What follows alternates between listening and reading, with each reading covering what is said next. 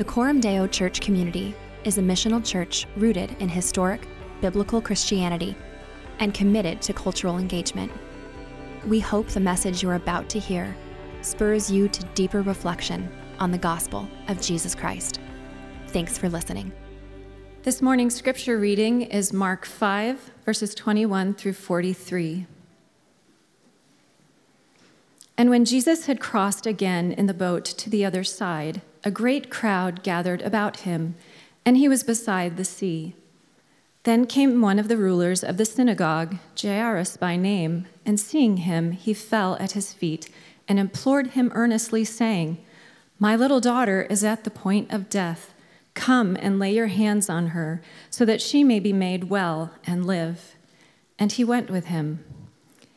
And a great crowd followed him and thronged about him, and there was a woman who had had a discharge of blood for twelve years and who had suffered much under many physicians, and had spent all that she had, and was no better, but rather grew worse. She had heard the reports about Jesus, and came up behind him in the crowd and touched his garment. For she said, If I touch even his garments, I will be made well. And immediately the flow of blood dried up, and she felt in her body that she was healed of her disease. And Jesus, perceiving in himself that power had gone out from him, immediately turned about in the crowd and said, Who touched my garments? And his disciples said to him, You see the crowd pressing around you, and yet you say, Who touched me? And he looked around to see who had done it. But the woman, knowing what had happened to her, came in fear and trembling, and fell down before him and told him the whole truth. And he said to her, Daughter, your faith has made you well. Go in peace and be healed of your disease. While he was still speaking, there came from the ruler's house some who said, Your daughter is dead. Why trouble the teacher any further? But overhearing what they said, Jesus said to the ruler of the synagogue, Do not fear, only believe. And he allowed no one to follow him except Peter and James and John, the brother of James. They came to the house of the ruler of the synagogue, and Jesus saw a commotion, people weeping and wailing loudly.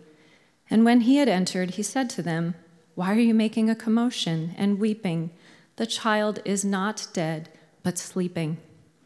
And they laughed at him. But he put them all outside and took the child's father and mother and those who were with him and went in where the child was.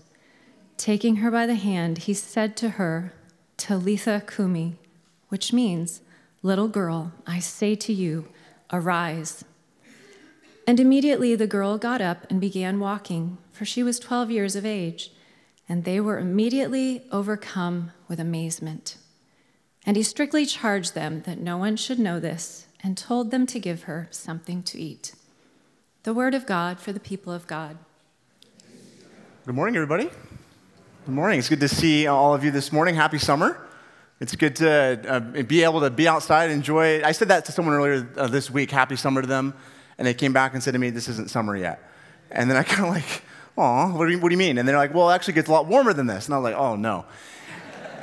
Anyway, it's good to be with you all this morning. Hope you're enjoying your uh, Memorial Day weekend. We've been enjoying our time outside, just, I don't know, four or five minutes walk from our house in our neighborhood.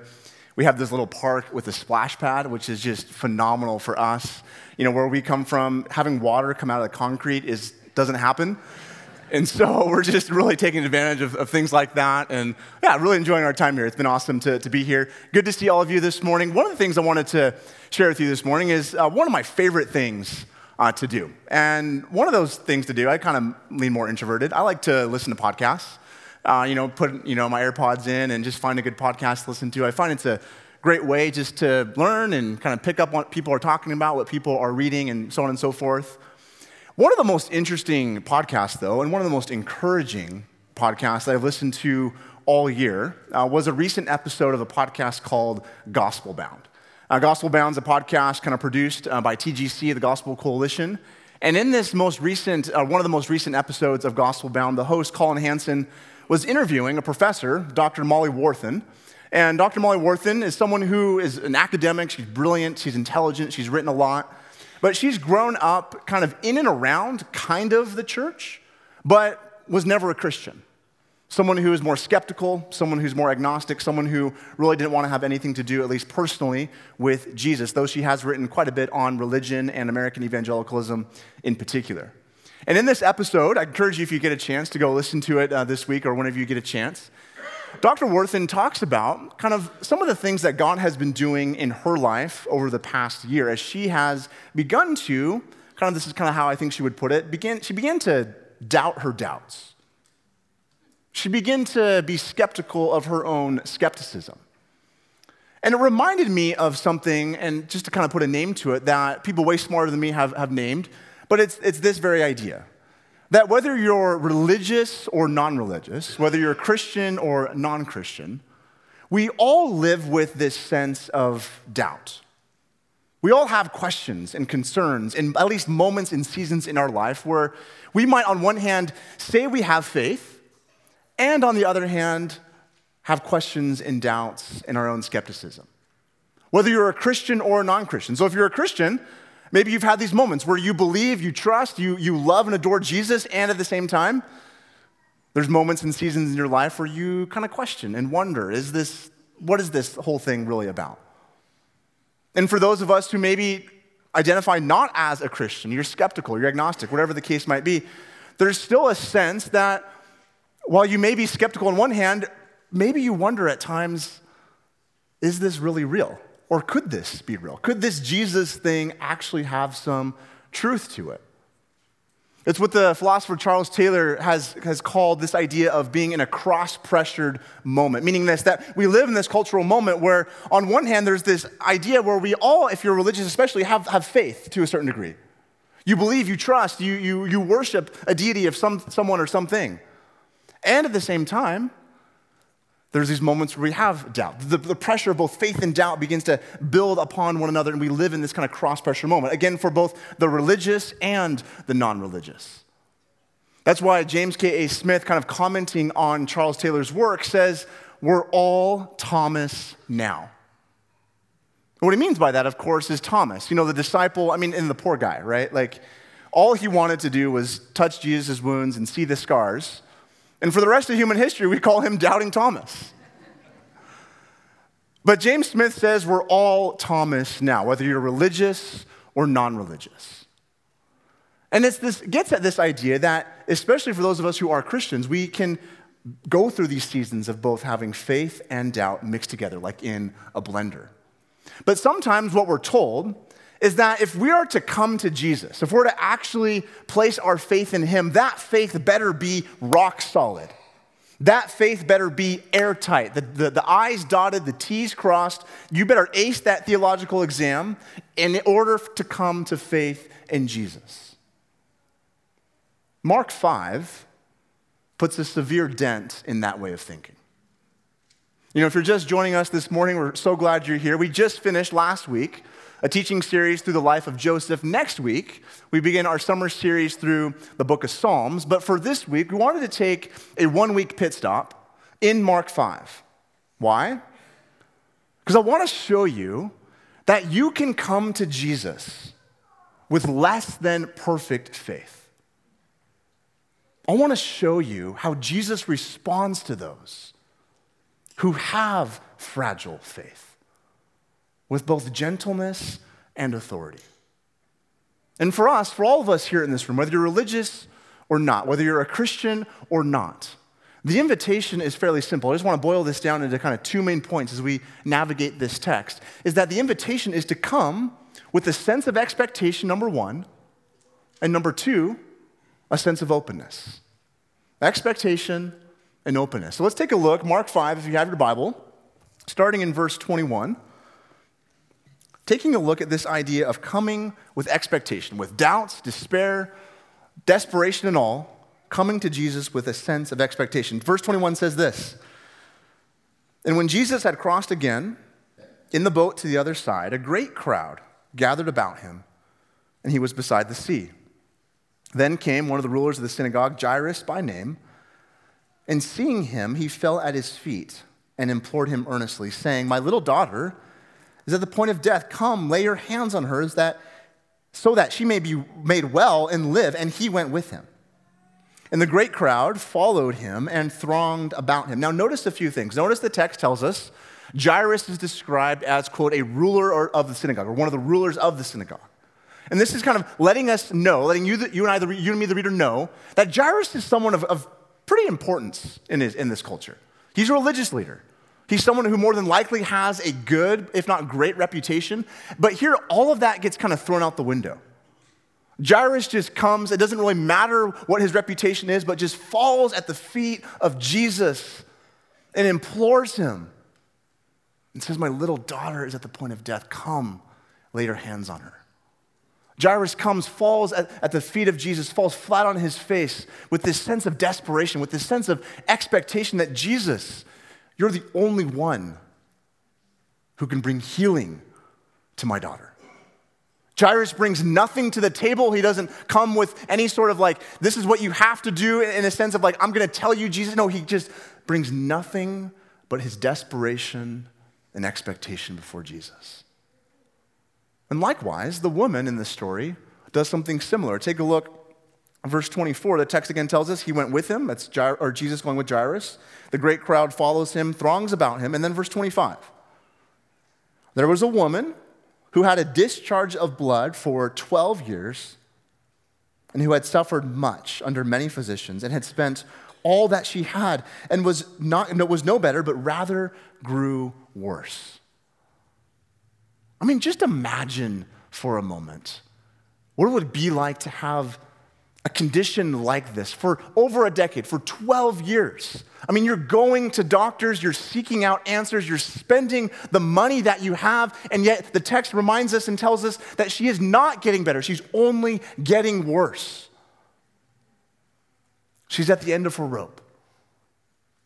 She's beginning to, to question, to, to worry, to doubt is there ever going to be a solution? Is there ever going to be an answer to the problems of my life? Is there ever a way that I can actually get better? And the text reminds us and tells us, verse 28, or verse 27, sorry, she heard the reports about Jesus.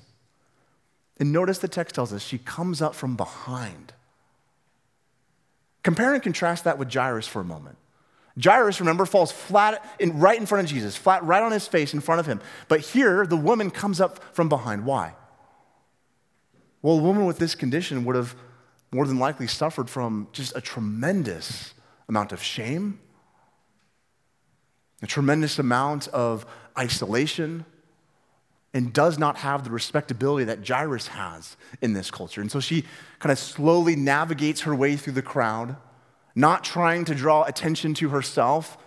And we read on in the text that she just is thinking to herself, I only just touch the edge of his garment, I could be made well. I'm not, I don't, I don't want to really show myself. I don't really want to present fully who I am because perhaps there's shame that she's dealing with in her own life.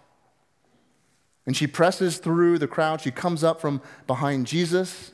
Verse 29, after she's touched the garment, immediately the flow of blood dries up, and she felt in her body she was healed of her disease.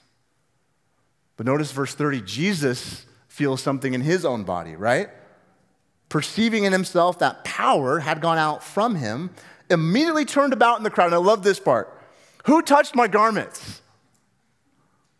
I mean, Jesus knows, but Jesus is actually wanting to invite his disciples, I think, into this process. This is a teaching moment that Jesus is using. Who touched my garments? And then the disciples, look what they say. I love this. He says, though they say, what do you mean? You see the crowd pressing around you, and yet you say, Who touched me? I mean, imagine the scene again. I mean, it's crowded, like crowded as crowded can get. Like you're at the Omaha Zoo kind of crowded, right? And it's just a hot mess. There's a ton of people around, but Jesus perceives that something or someone has touched Jesus in such a way that power, the text says, has gone out from him. Jesus notices something about the way this woman has touched him. Because I'm sure there's probably dozens upon dozens of people that are bumping into Jesus, brushing up against his shoulder, bumping up against his side, that are technically touching Jesus, but not actually encountering Jesus. This text, this moment in the story, is a reminder, uh, uh, is a picture of it's very possible, friends, to kind of be in the crowd, to be in the crowd around Jesus, but not actually encounter him, to not actually know him. It's very possible to be next to Jesus in some sort of kind of way, but not actually have the faith and the trust to actually encounter him.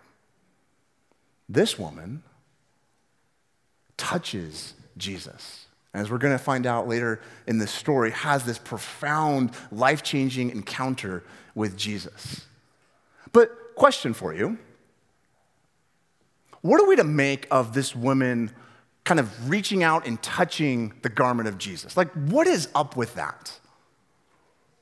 Like, is that an example for you and me to kind of draw on? Is this an example of like bold faith?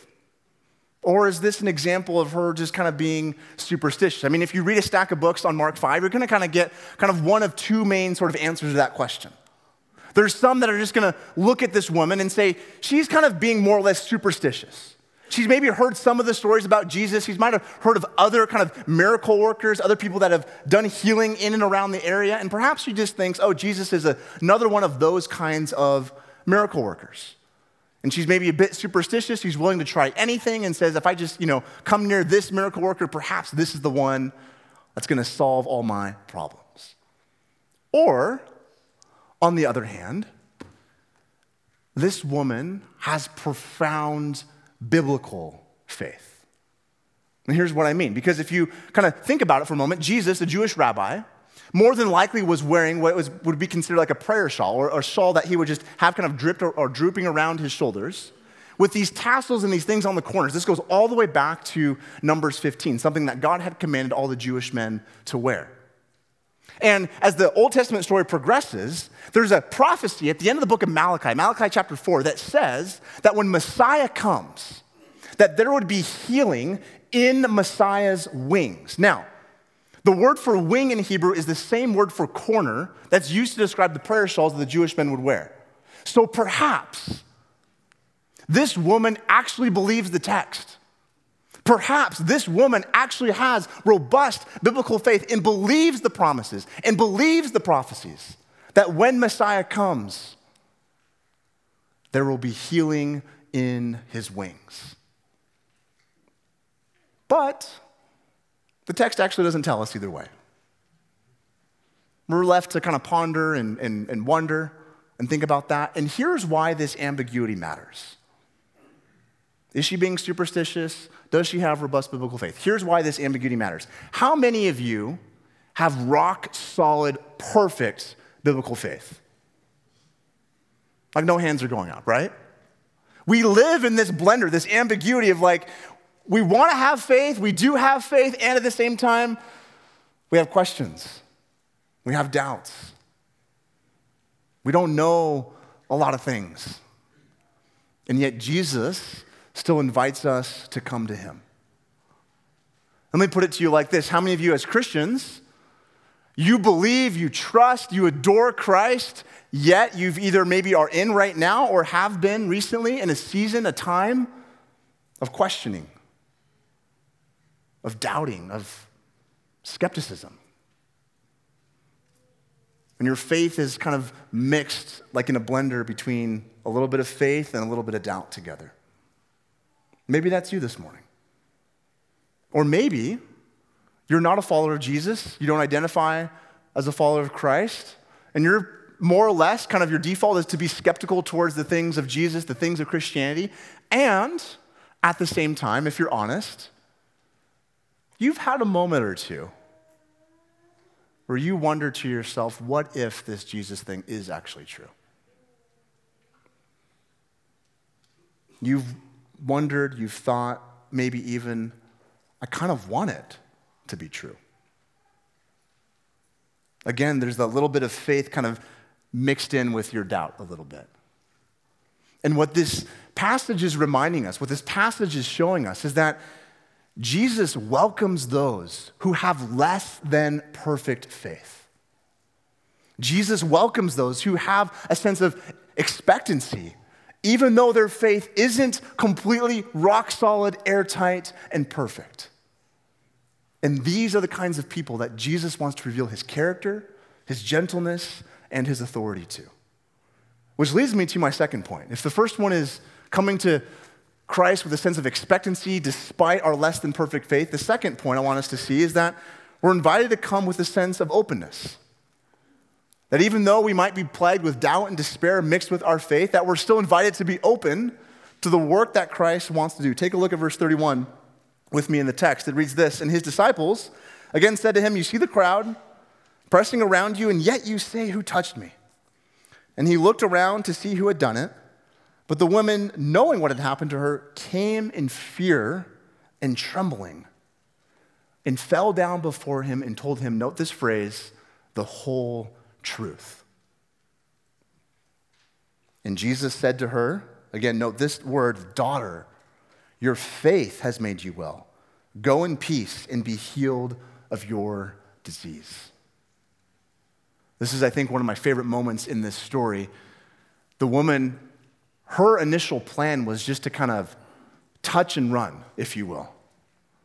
Not to make this a big deal, not to kind of draw attention to herself. She just wanted to touch Jesus' garments, but Jesus, in this moment, is going to touch her whole life.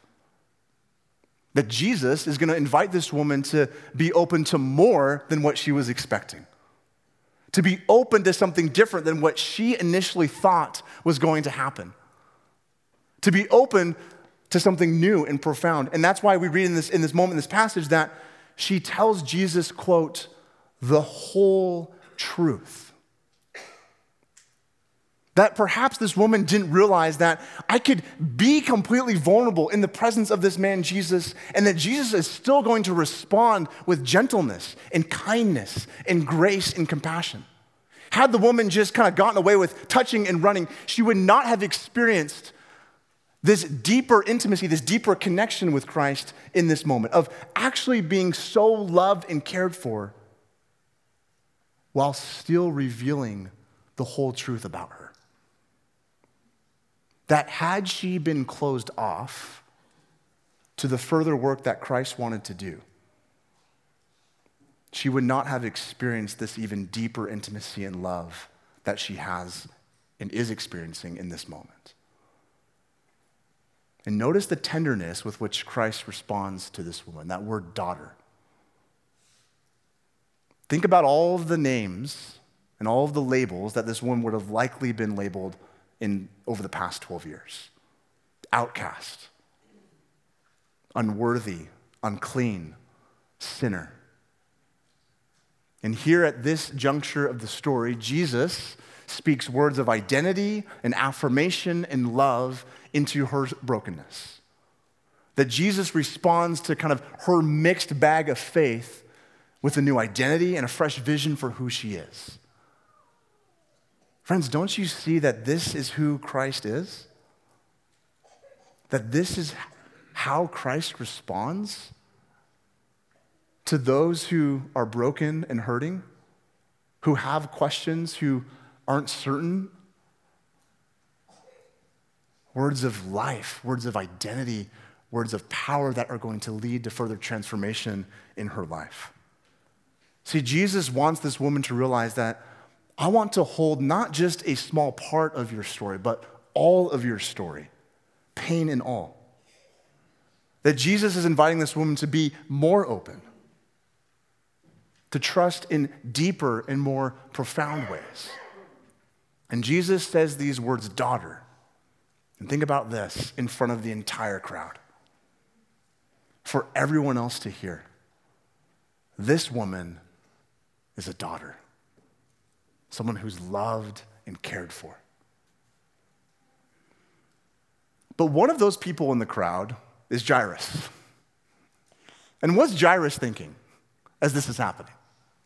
I mean, Jairus, like, he came to Jesus with expectancy. He came to Jesus with a sort of boldness, if you will, falling at his, at his face. And what's he doing in this moment? You know, if you ever watch Ted Lasso, there's that line that Ted Lasso says, it's the hope that kills. And what he's getting at is there's those times in life where you place your hope in something or someone, and then there's this disappointment, and then it's just like, It can be so deflating. And maybe I'm reading too much into this, but maybe that's perhaps what Jairus is thinking in this moment. That, that Jairus is going, I did all the right things. I came to you with, with expectation. I came to you kind of bowing down, submitting to you. I came to you bringing nothing. You were on your way to doing what we were hoping for, what we were praying for. And then you pause for this woman. Jesus delays. It's kind of like what the great theologian Gandalf the Grey says a wizard is never late, he arrives precisely when he means to, right? That Jesus is kind of on his own timetable. And Jesus kind of doing things in his own sort of way. But Jairus, just like this woman, is being invited to trust in a more open and a deeper way. That Jairus, he, he, he came with this sense of this is what I was hoping for, yet Jesus is going to draw him into a deeper trust and deeper intimacy. See, friends, we live in this cultural moment again full of doubt and despair. And one of sort of the mantras in our cultural moment that's filled with doubt is this line of like, we need to be more open minded. That if you're in a moment where you're deconstructing your faith or you have doubts about your faith, kind of the, the mantra that's given is just be more open minded. Just explore another religion, explore another idea, throw away with what you've grown up with, and find something new. Be more open minded. How many of you have heard that before? It's pretty common. And what I want to say is that that language and that idea of being open minded actually, I would say, stems from the Bible stems from Jesus and stories like this. Because it's in a story like this, Jesus is inviting both the women, the woman, and Jairus to be more open minded, to be more open to the work that he wants to do in their lives. For Jairus, if he just remains closed off to anything else Christ wants to do, he's not going to experience the resurrection that Jesus wants to bring in his story. And for the woman, if she remains closed off to speaking the whole truth, she's not going to experience the love and the affection and the gentleness that Jesus will show her. Jesus is saying to both Jairus and this woman, It's because I love you, I want you to be more open, to share the whole truth. It's because I love you, I want you to be more vulnerable. It's because I love you, Jairus, there's going to be a delay. See, friends, it's often hard for us to feel and experience the love of Christ when we impose onto God our sense of what God ought to do. When we impose our sense of, in Jairus' case, God, you have to work according to my timetable, according to my time frame. But Jesus is so gracious to us in those moments. He's so gentle and so kind, and he draws us into deeper intimacy with himself and says, No, no, no. It's because I care for you. It's because I love you. That I want you to be open to perhaps a different timetable a different way of doing things, a new way of doing things. See, friends, it's the self righteous posture that imposes our sense of this is what God has to do.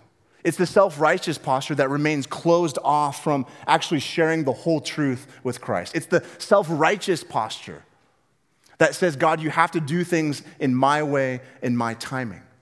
But Jesus, in this story, is inviting not only Jairus and this woman, but by extension, us, to see the real open mindedness, is being open to the work that Christ wants to do, whatever that might be, whatever expectations we might have. The real way to be open minded is to be open to whatever Jesus wants to do in your life. See, we've seen in this text that we can come to Christ with this sense of expectation. We can come to Christ with a deep sense of openness. But the question, though, that I want us to wrestle with as we land is how do we become those kinds of people?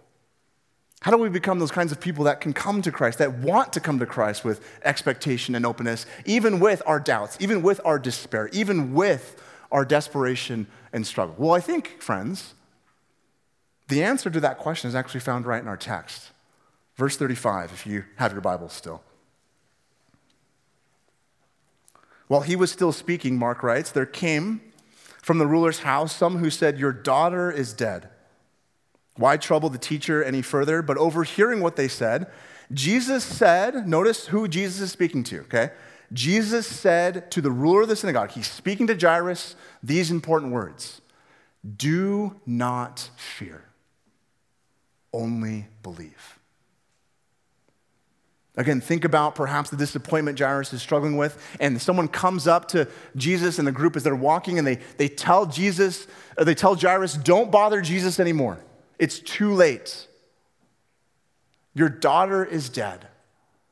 And Jesus doesn't speak to the people who came with that message, he speaks to Jairus. Did you notice that? He speaks these words, just four words in the original language no fear, believe only. He speaks these words to Jairus. Why? Well, if you're Jairus and you receive the, this news, your daughter is dead, this is the moment where you begin to question.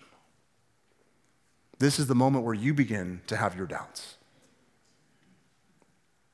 This is your moment where you begin to be skeptical of who Jesus is, and you thought he was this great miracle worker. You thought he was this one with authority that had power over creation who could bring healing to your daughter, and now you're being told it's too late. But Jesus speaks into this moment with words of authority and with words of power do not fear, only believe. Because isn't it easy, friends, to, as we contend to at times, sit with doubt for too long? and sit with despair for too long, where does that inevitably lead? Oftentimes to more fear. Places of anxiety, places of worry, places of fear. And Jesus, with authority and with gentleness, speaks words of life no fear, only believe. And as the story continues, Jesus goes into the room where the daughter has passed away, is laying there on her bed, and says these profound words because it's kind of raised to our attention the text because it's not trans- translated for us. Talitha Kumi. And you read the literature on Mark 5, you're going to find that many people see that these words are, on one hand, really profound and special words, and at the same time, they're not so special. They're pretty ordinary.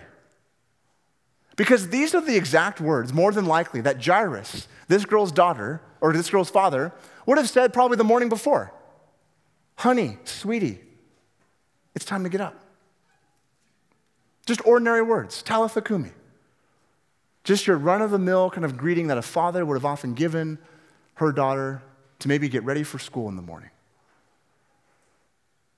And Jesus says those exact same words. And here's why these words are actually pretty important and pretty special. Because Jesus stares death in the face. And to Jesus, death is no big deal. It's just an everyday occurrence in the sense that it's, it's, it's not something that he has to struggle with, it's not something that has to get all worked up about. And he just says the same words her father would have said the day before Talitha Kum, it's, it's, it's just time to get up. Because what Christ is doing here in this moment of the story is but a mere foreshadow of the work that Christ is going to do later on in the gospel. That he's going to go to the cross in your place and in my place. He's going to defeat sin and he's going to be resurrected from the dead, demonstrating and showing his authority, his power over death. And that it's because we both see that Christ has not only the, the authority and the power over death, but also the gentleness and the tenderness, Talitha Kumi I mean, friends, when you begin to see that, when you see both the authority and the gentleness mixed together, why would you not want to come to him? Why would you not want to fall before him regardless of the questions and the doubts and the skepticism that you might have? Don't you see how good and, and beautiful and how powerful Christ is? Don't you see that he's the one who has defeated death and yet can and also handles our doubts and emotions and our skepticism with kindness and gentleness, speaking words of life and authority into our story. You know, at the beginning of the sermon, I was talking about Dr. Molly Worthen and kind of narrating a little bit of her journey over the past year, how she began to doubt her doubts and question the things that she was always had assumed for her life. And towards the end of the interview, she begins to get very specific on what helped her become a follower of Jesus within the past year. Let me read to you what she said. She said what JD, and JD, just by way of reference, is one of the pastors that she had been talking with. What JD helped me to see was that it all stands or falls on the resurrection. And I could agree, I could agree to struggle with all the other questions. Like, they're important for sure, but they're not the main thing. I could agree to struggle with them. And that's what it's all about. Romans 10 9, right? I mean, if it's all about confessing with your mouth that Jesus is Lord and believing in your heart that he rose from the dead, I had always conceived of myself as unusually open to the claims of Christianity, sincerely open. But I only realized in this process last summer that I had really not been open. And if the resurrection is true, I have to change my working hypothesis of the universe. You see what she's saying there? It's because Christ has defeated death, it's because Christ has risen and got up out of the grave, she can trust. And she still has some questions. That her doubts and her questions and her skepticism does not prevent Christ from loving her and saving her. And so, friends, I don't know where you might be this morning. Maybe you've been following Jesus for decades. Maybe your story is a story of a long obedience in the same direction, great faithfulness. And if you're honest, you do have some questions or some doubts. The invitation is to come. To come and see both the authority and the beauty and the power of Christ and his gentleness and tenderness. And for those of us in the room who don't identify as a follower of Jesus, perhaps you're beginning to wonder a little bit maybe this is true. What if this is true? Maybe you want this to be true. And I would say that the invitation is the same it's to come to Christ, it's to come and to experience for yourself to not just be a bystander in the crowd that's kind of sort of near, but to actually reach out with whatever little faith you might have. Because it's not necessarily about your faith per se, it's about who you place your faith in. And the one that you're invited to place your faith in both has all power, but is gentle and tender with your questions, with your doubts, and with your worries. So, Father, we thank you for the privilege and the joy of getting to be together. We thank you for the, the gift that it is to be here on a Sunday morning to remind ourselves of who you are and your good news. And so, God, for each person here in this room, I pray for each one of us, myself included, that with whatever questions and worries and doubts we might have, Lord, that you would give us the boldness and the courage to come to you. That we individually and as a church, as a family, would experience your power and your gentleness together. And that you would bring us to places of deeper trust, deeper openness, and recognizing and experience your goodness along the way. So, Father, we praise you, we thank you. Thank you again for the gift of being together. And it's your name we pray. Amen.